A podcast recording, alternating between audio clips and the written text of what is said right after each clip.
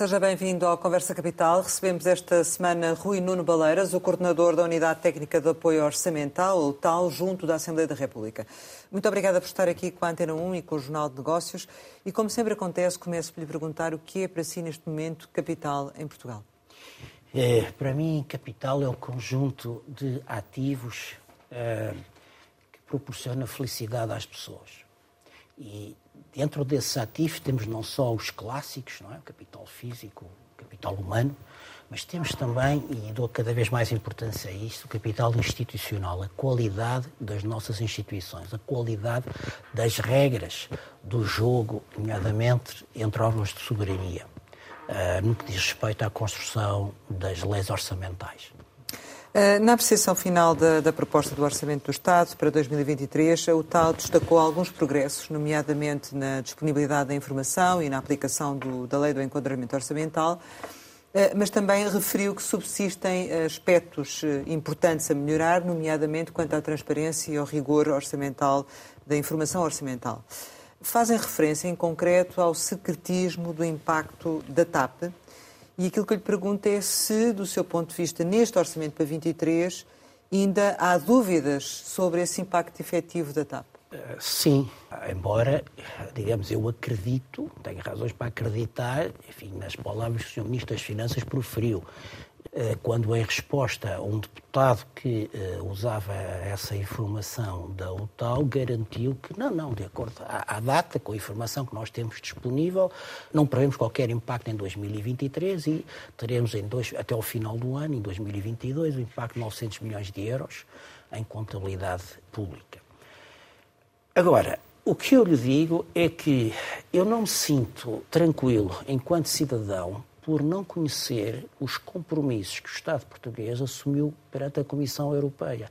Por que é que o plano de reestruturação da TAP não é conhecido no que diz respeito a tudo que seja números nesse plano? A Comissão Europeia publicou, ou mandou publicar no Jornal Oficial, o plano de reestruturação, mas há dezenas de células nesse texto que estão, células numéricas, substituídas por reticências e que são as metas de redução no número de trabalhadores, as metas financeiras a alcançar, a projeção de resultados financeiros.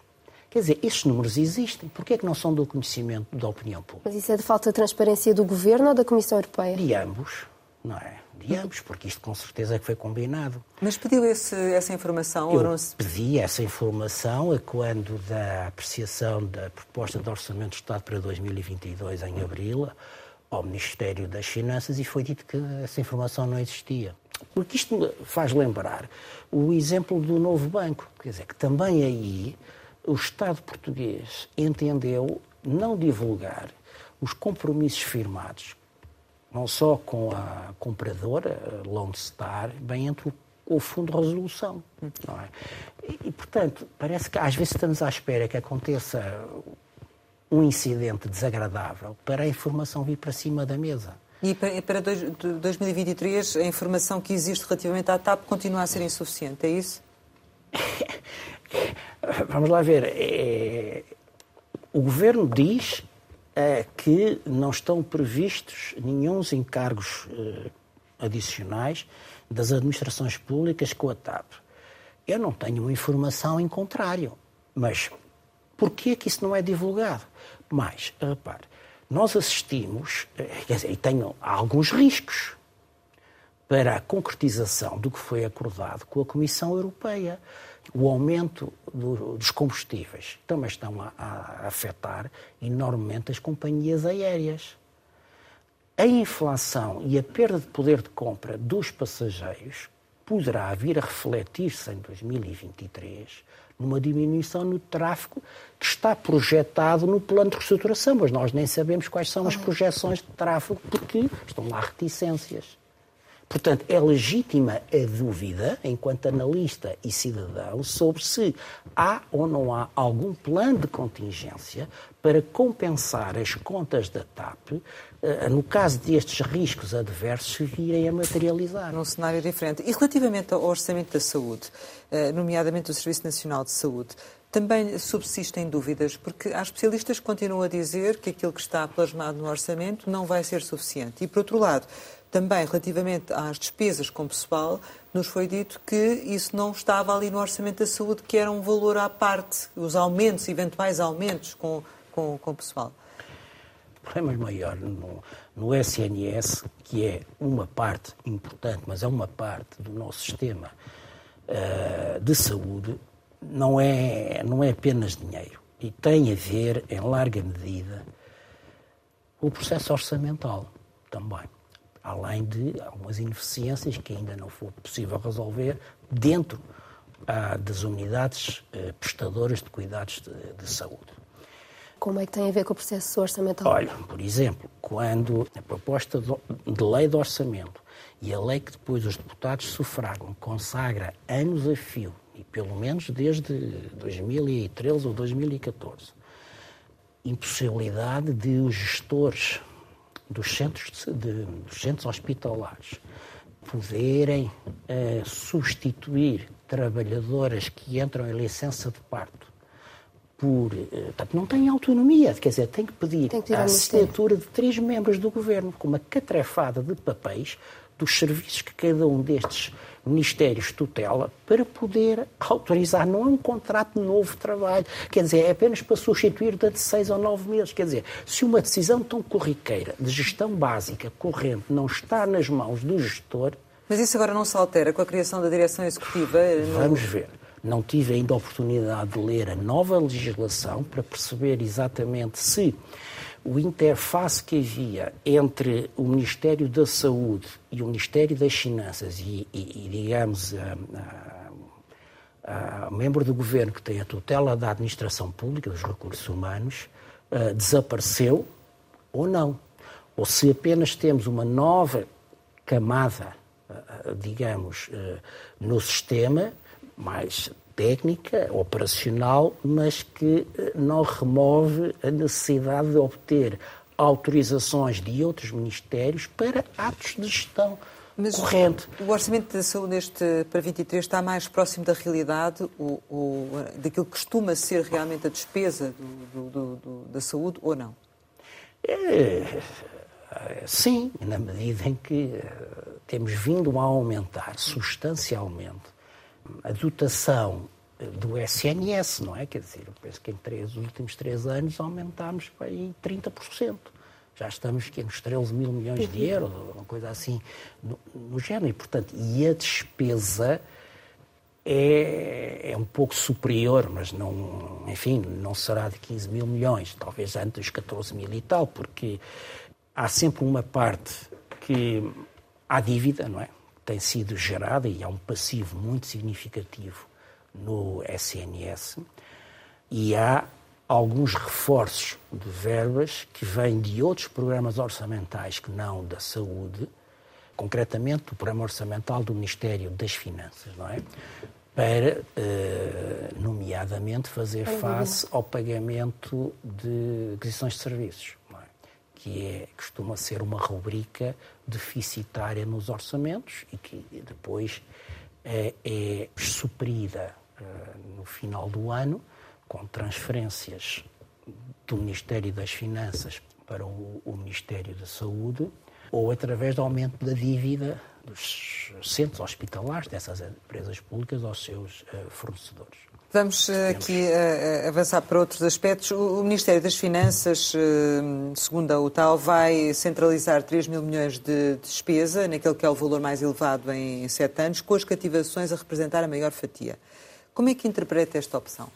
Portanto, este de peso grande das cativações, a par de congelamento de verbas noutros instrumentos que o Ministério das Finanças tem, como são as reservas orçamentais em cada, em cada programa, as dotações centralizadas por utilizam por fins específicos e depois os tais instrumentos de micro intromissão na gestão das entidades que lhes limita a autonomia para recrutar pessoas e fazerem contratos de aquisição de serviços, colocando-os a trabalhar forçosamente abaixo das dotações de despesa aprovadas pelo Parlamento, criam imensas dificuldades, na verdade, a um funcionamento eficiente das empresas públicas e dos serviços públicos.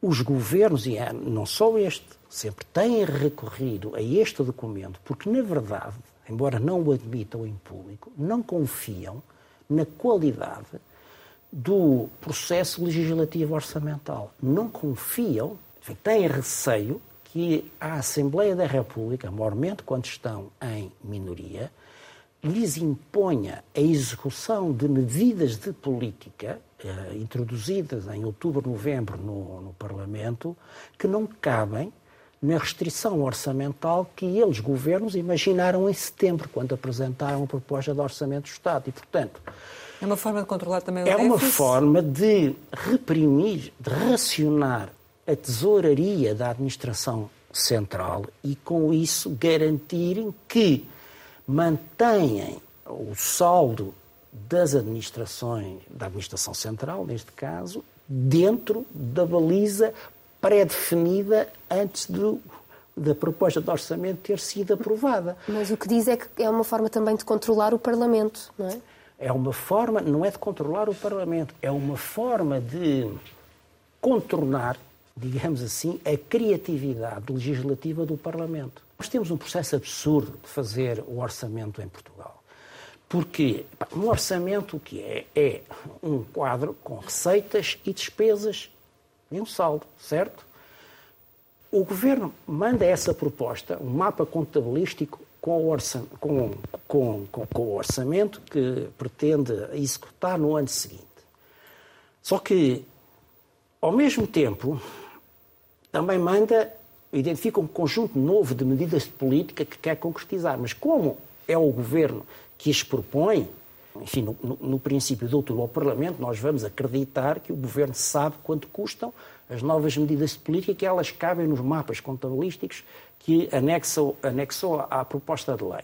Agora, durante outubro, novembro, o, o, o Parlamento, eh, que enfim, chegou à situação ridícula de, de eh, discutir eh, mais de 1.800 propostas de alteração, acaba por, e enfim, nós temos esses gráficos com esses valores desde 1999, portanto, sobretudo em anos que não têm a maioria absoluta, aprova centenas de medidas de política, muitas delas com impacto nas tais receitas e despesas que ninguém sabe quanto é. Portanto, há uma contradição insanável e que pode ser terrível entre o orçamento que é aprovado e as novas medidas de política que são aprovadas ao mesmo tempo, às vezes no mesmo dia. Mas isso não acontece num cenário de maioria absoluta.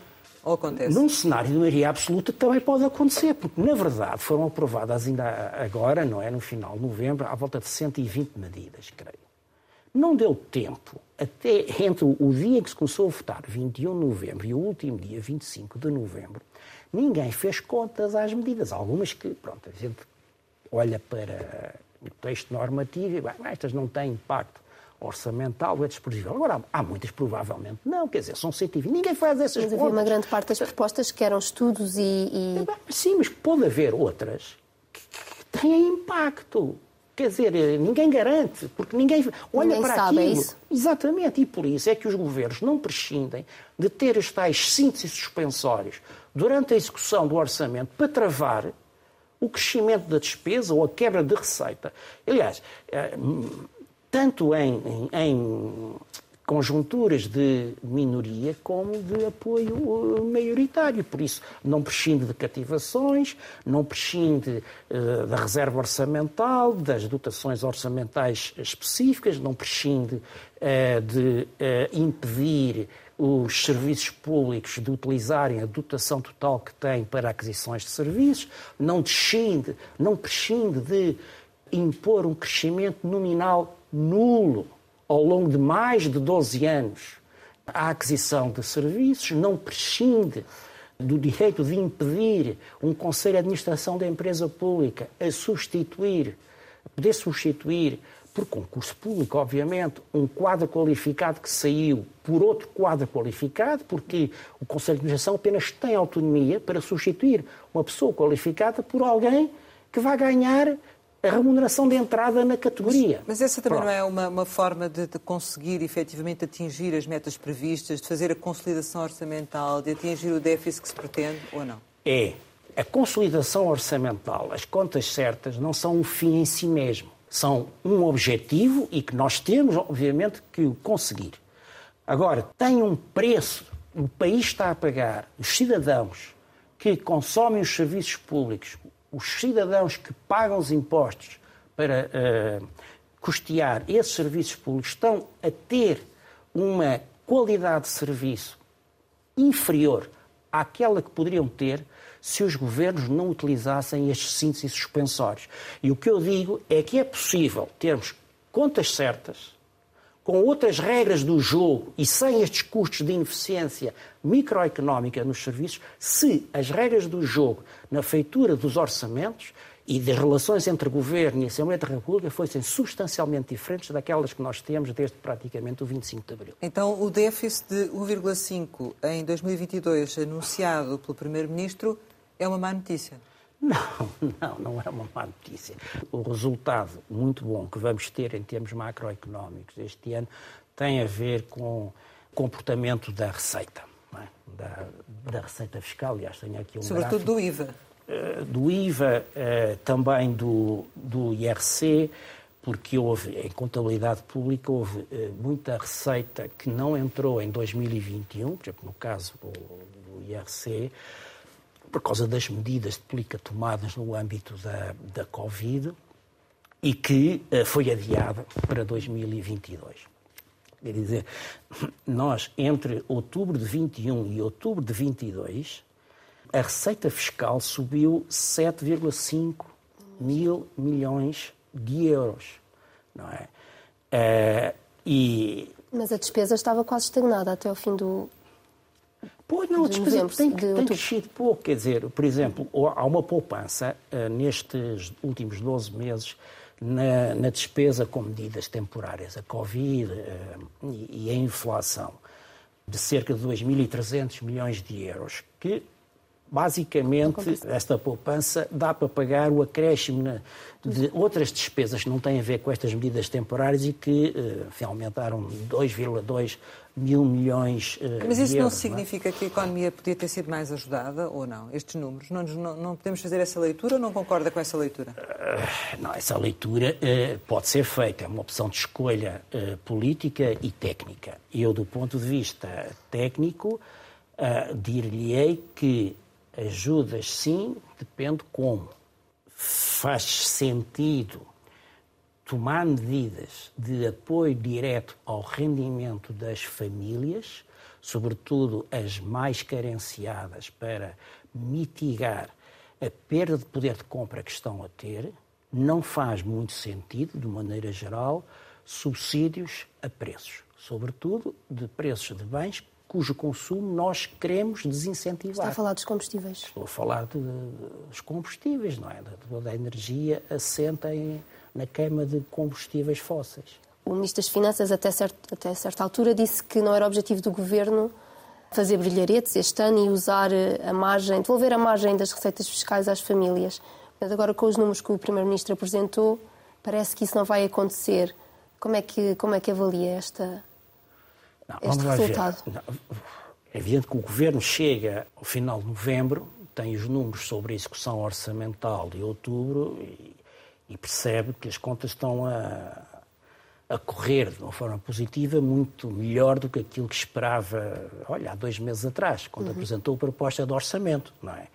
E, portanto, entende que consegue, vai conseguir, com facilidade, pode-se agora afirmar, cumprir, não só cumprir a meta de menos 1,9% de saldo para 2022, como, eh, e portanto, tem aqui duas opções. Ou faz um, um, um super brilharete de apresentar um excedente orçamental, ou vai aproveitar para pagar passivos uh, financeiros, por exemplo, amortizar com algum significado a dívida dos hospitais, e nós não sabemos, não é? Isto normalmente são operações que acontecem em dezembro, assim como a injeção da TAP dos tais 900 milhões ainda não foi feita. Ah, pelo menos até final de outubro não tinha sido feita, não é?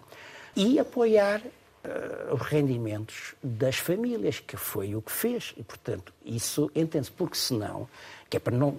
Enfim, e faz isso para não se expor à crítica das oposições de que está a enriquecer, entre aspas, as Sim, contas mas... do Estado à custa dos contribuintes. Vamos lá ver. Eu também acho prudente, do ponto de vista financeiro, que o governo não, se, não ponha a carne toda no assador, permita uma expressão, isto é, não tivesse já anunciado no, na proposta de orçamento para 2023 até quanto está disponível gastar em estímulos, em apoio ao rendimento uh, das famílias, porque o futuro é muito incerto e eu, eu estou convencido que o governo sabe no seu interior que vai ter que colocar mais dinheiro nos próximos meses.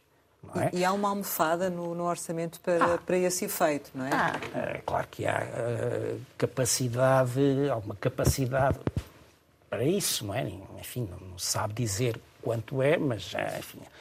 E eu também acho bem que publicamente o governo não o diga, porque tem que gerir as expectativas, não é? Porque se o governo diz ah, eu tenho aqui 5 mil milhões de euros, olha, para, para dias difíceis. É claro, quer dizer, as reivindicações seriam imensas logo, e esses 5 mil milhões teriam de ser gastos logo nos dois ou três primeiros meses, não é? Portanto, isto tem que ter uma gestão prudente das expectativas. Isso para não chegarmos a ter um retificativo, por exemplo? Pois.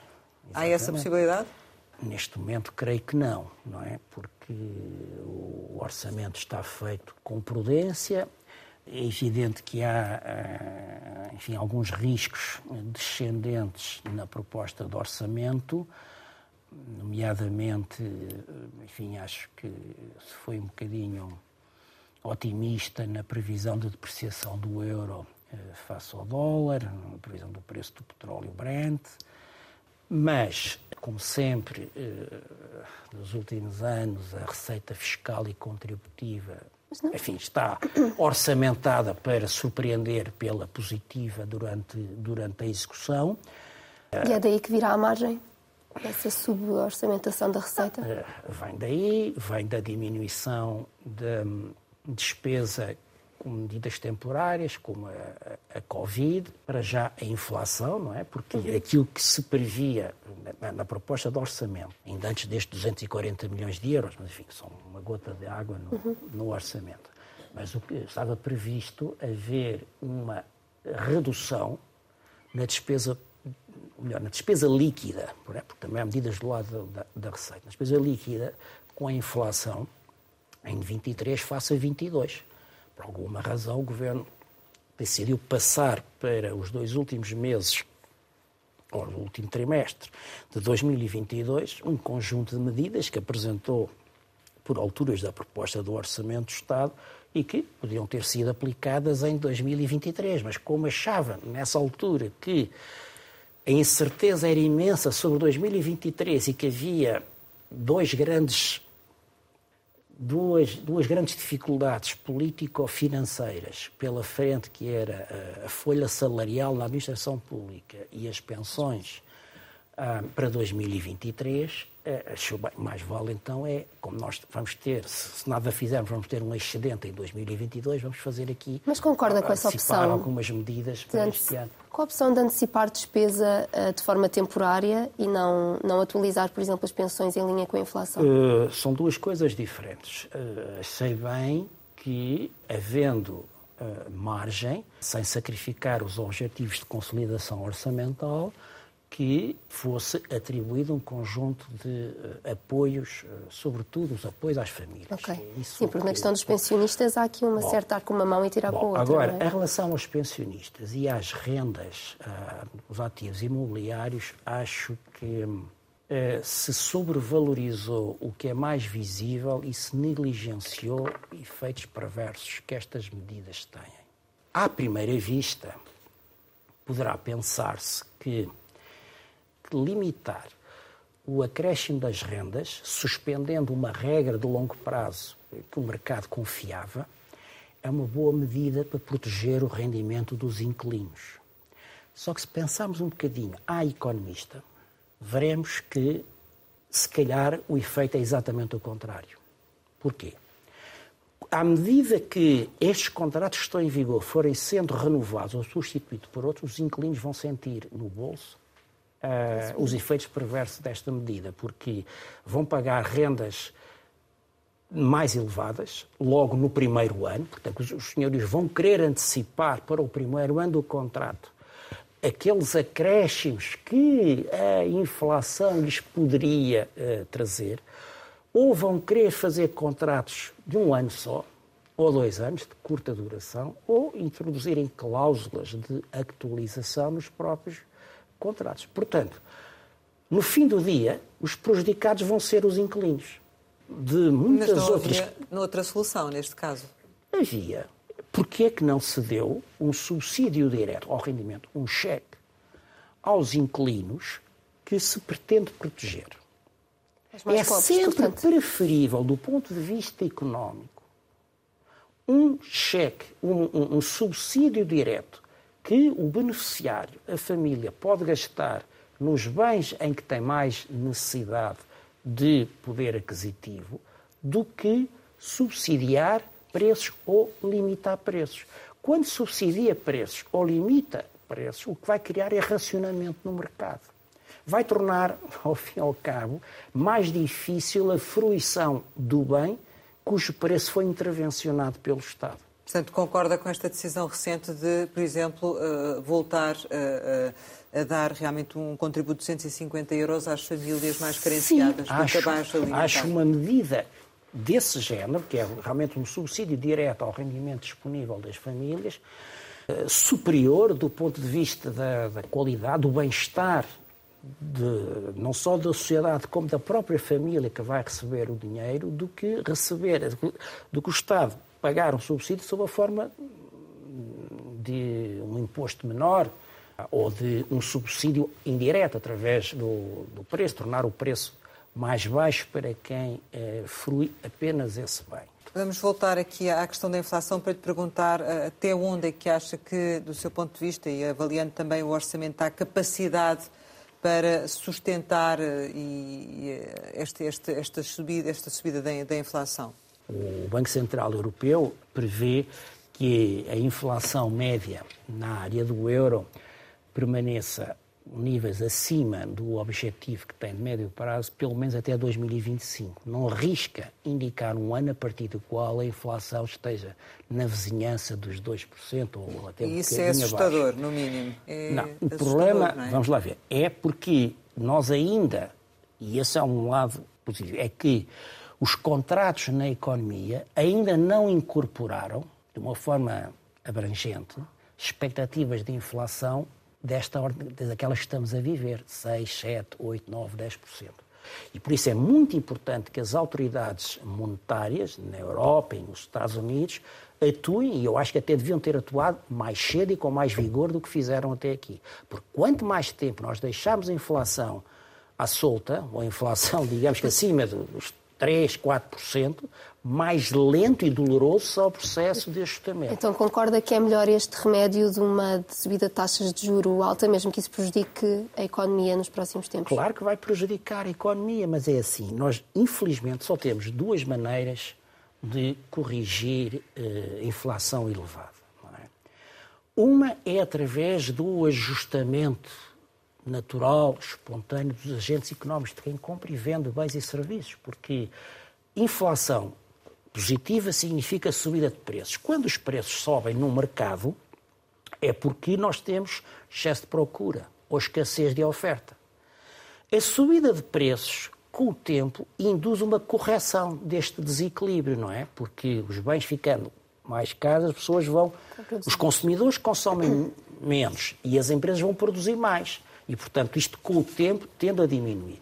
A outra forma de eh, corrigir é através da política monetária restricionista, restritiva, subir taxas de juro diretoras, diminuir o balanço dos bancos centrais, vendendo obrigações que eles têm de empresas privadas e dos Estados, ah, e de outras medidas de política, por exemplo, uma que não tem sido falada e eu acho que se devia ah, ponderar, que é a subida no rácio mínimo de depósitos relativamente a créditos. Porquê? Uma das formas de nós acelerarmos a secagem de liquidez nos mercados de bens e serviços, retirar, digamos, fulgor que existe ainda na, em muita procura, é tornar a poupança mais atraente. Ora, as pessoas que têm capacidade de poupar não encontram nos depósitos bancários uma alternativa. Está, está, a dizer que os bancos não estão a fazer a sua parte a reduzir para tentar controlar não, a inflação? Os bancos centrais. Porque os bancos comerciais, nomeadamente em Portugal, estão cheios de liquidez. Eles pois não precisam de captar depósitos. Mas deviam fazê-lo. Mas deviam fazê-lo. Então têm que ser ajudados, isto é, estimulados, pela autoridade monetária. Por exemplo, fazendo subir vocês eh, dizer que eh, vocês têm que ter um, um rácio de crédito em relação a depósitos, eh, se calhar 5 pontos ou 20 pontos percentuais mais elevado do que é até agora. Então, uma regra prudencial que é fixada pelo Banco Central Europeu, está fixa já há bastante tempo, creio eu, e, portanto, deveria este rácio dos créditos sobre os depósitos ser diminuído como é que os bancos conseguem aumentar o volume de depósitos por volume de crédito concedido? De duas maneiras. Ou tornando o crédito mais caro, subindo taxas de juros, Já estão a fazer que, é o que, que é o que se, digamos, do ponto de vista coletivo, deve ser feito para enxugar essa liquidez excessiva que existe no mercado de bens e serviços e, portanto, puxar a inflação para baixo, ou captando mais depósitos. Mas para captar mais depósitos tem que subir a taxa de juro que remunera os depósitos, que é o que também nós precisamos para dar ah, aos aforradores uma alternativa de poupança, porque senão quem tem capacidade de poupar nesta conjuntura, o que vale a pena é consumir bens e serviços, Exato. ou então comprar é, ativos imobiliários. Não há um contrassenso quando o BCE aumenta a taxa de juros para eh, promover uma desaceleração do consumo e depois os Estados injetam dinheiro na, na economia para ajudar eh, a, sim, sim. a evitar as consequências dessa mesma política? Muito eh, interessante essa sua pergunta. Teoricamente, sim. Tudo depende da escala do apoio, da despesa pública que o Estado fizer com, com, com esses apoios. Eu não tenho, enfim, outra palavra para dizer, eh, por muito simpático que eu queira ser, faltaria à verdade se dissesse uh, aos portugueses que é possível domar a inflação e fazê-la regressar ao patamar próximo, enfim, entre 1,5%, 2%, 2,5%, sem dor, sem que as pessoas percam felicidade. Isso, lamento, não posso dizer porque não é verdade.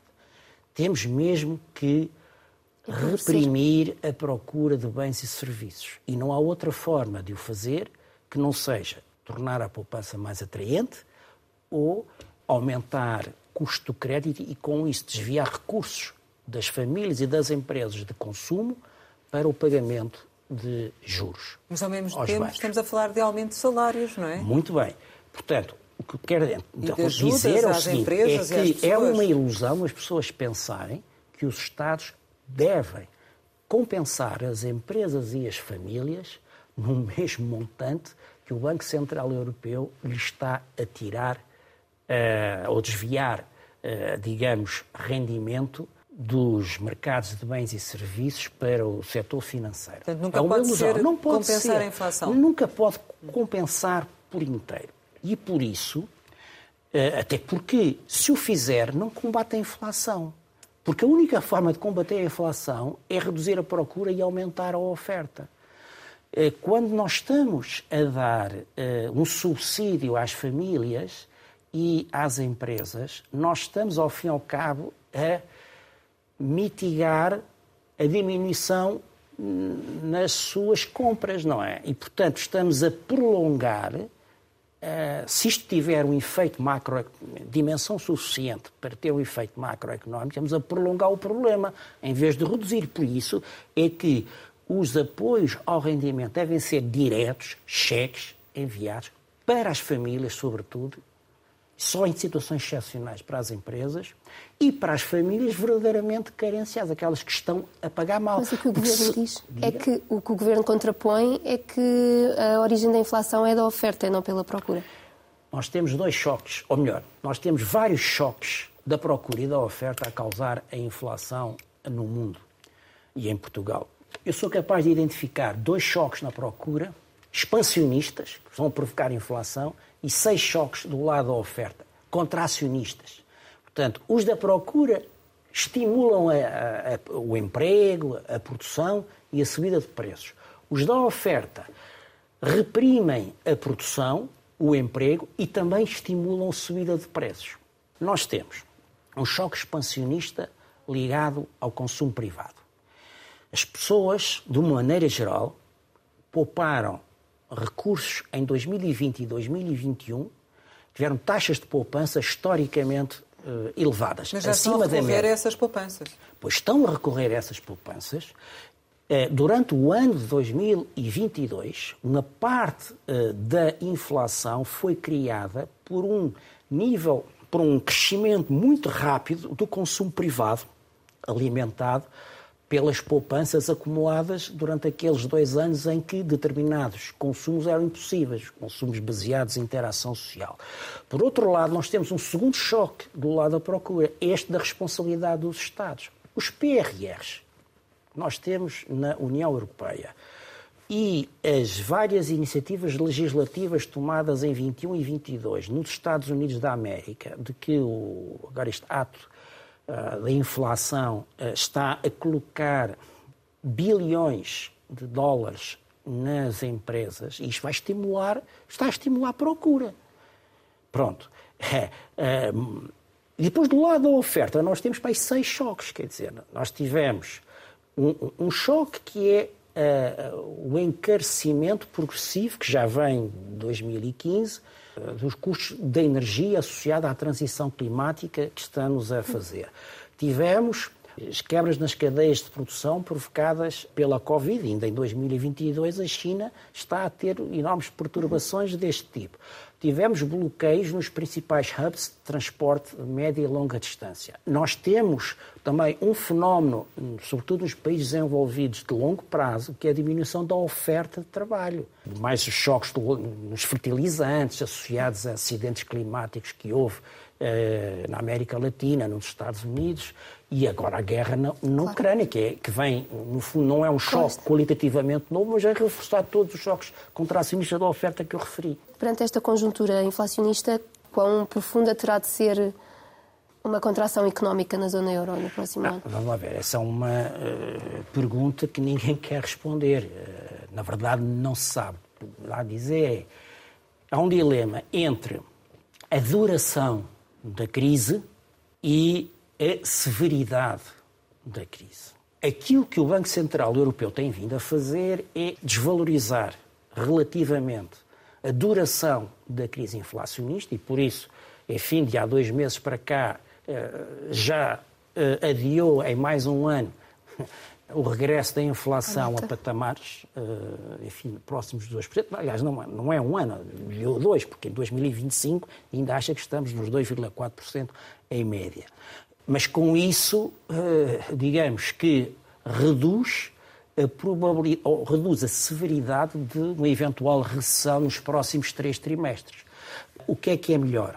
Eu, pessoalmente, achava que enquanto a economia real dá, der sinais de resiliência, e isso tem-se vindo a verificar nos Estados Unidos e na Europa, nós deveríamos ter atacado com muito mais força do que o temos feito até aqui, os bancos centrais, a inflação, fazendo uso de vários instrumentos ao mesmo tempo, como digo, não apenas as taxas uh, diretoras.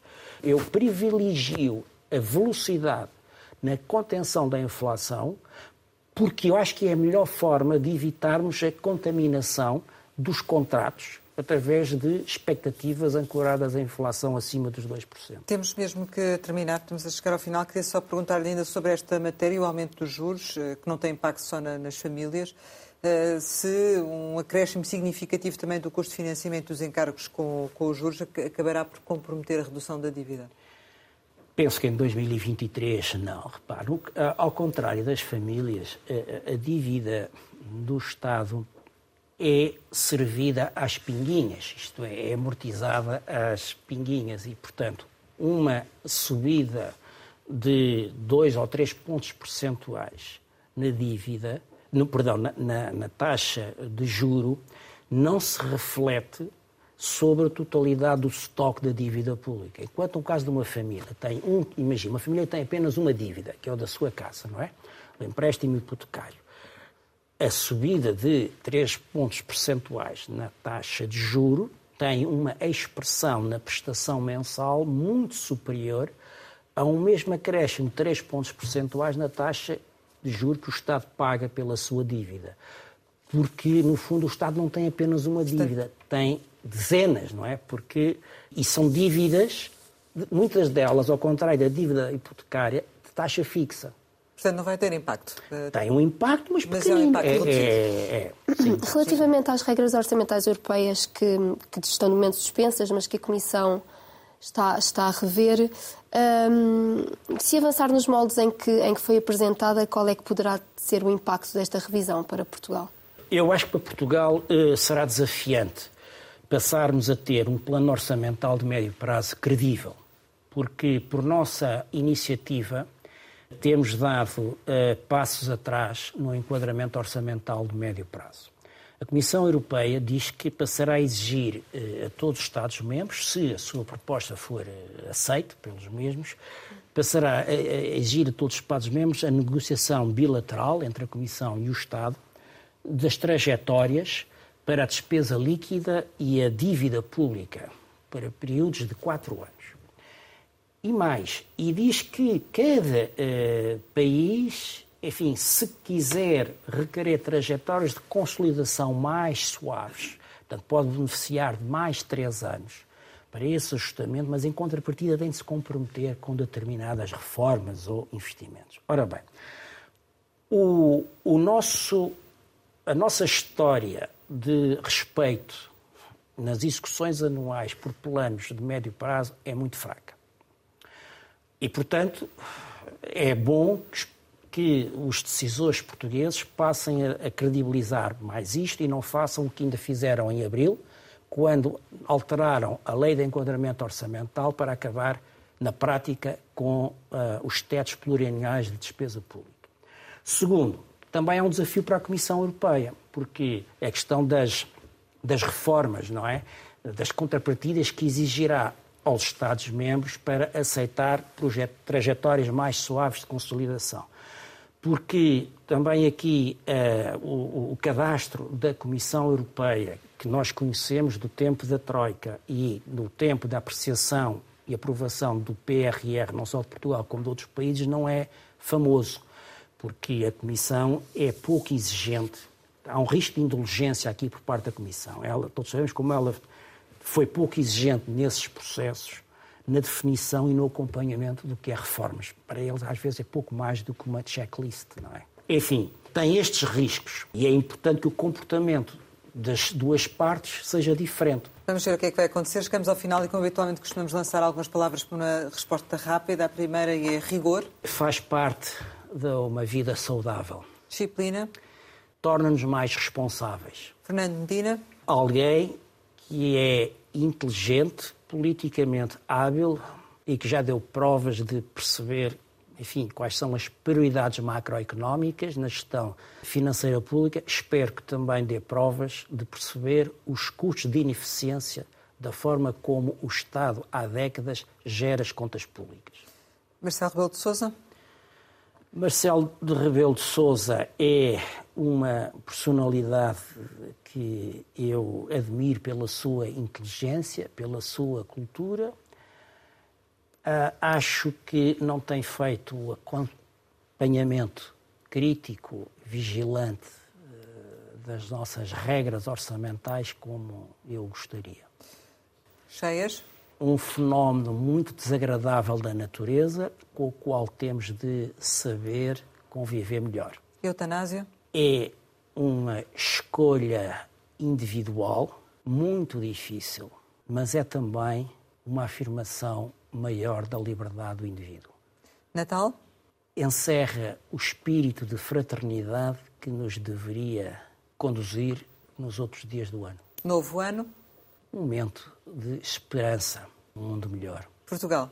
O nosso porto de abrigo. Rui Nuno Baleiras, muito obrigada por ter estado aqui com Parece, este é Conversa agradeço. Capital. Pode rever a Conversa Capital com o coordenador da Unidade Técnica de Apoio Orçamental, ou TAU, eh, em RTP Play ou eh, também ouvir em podcast. Conversa Capital regressa no próximo ano, no mesmo dia, à mesma hora, e por isso até lá desejamos-lhe um bom Natal e um próspero ano novo.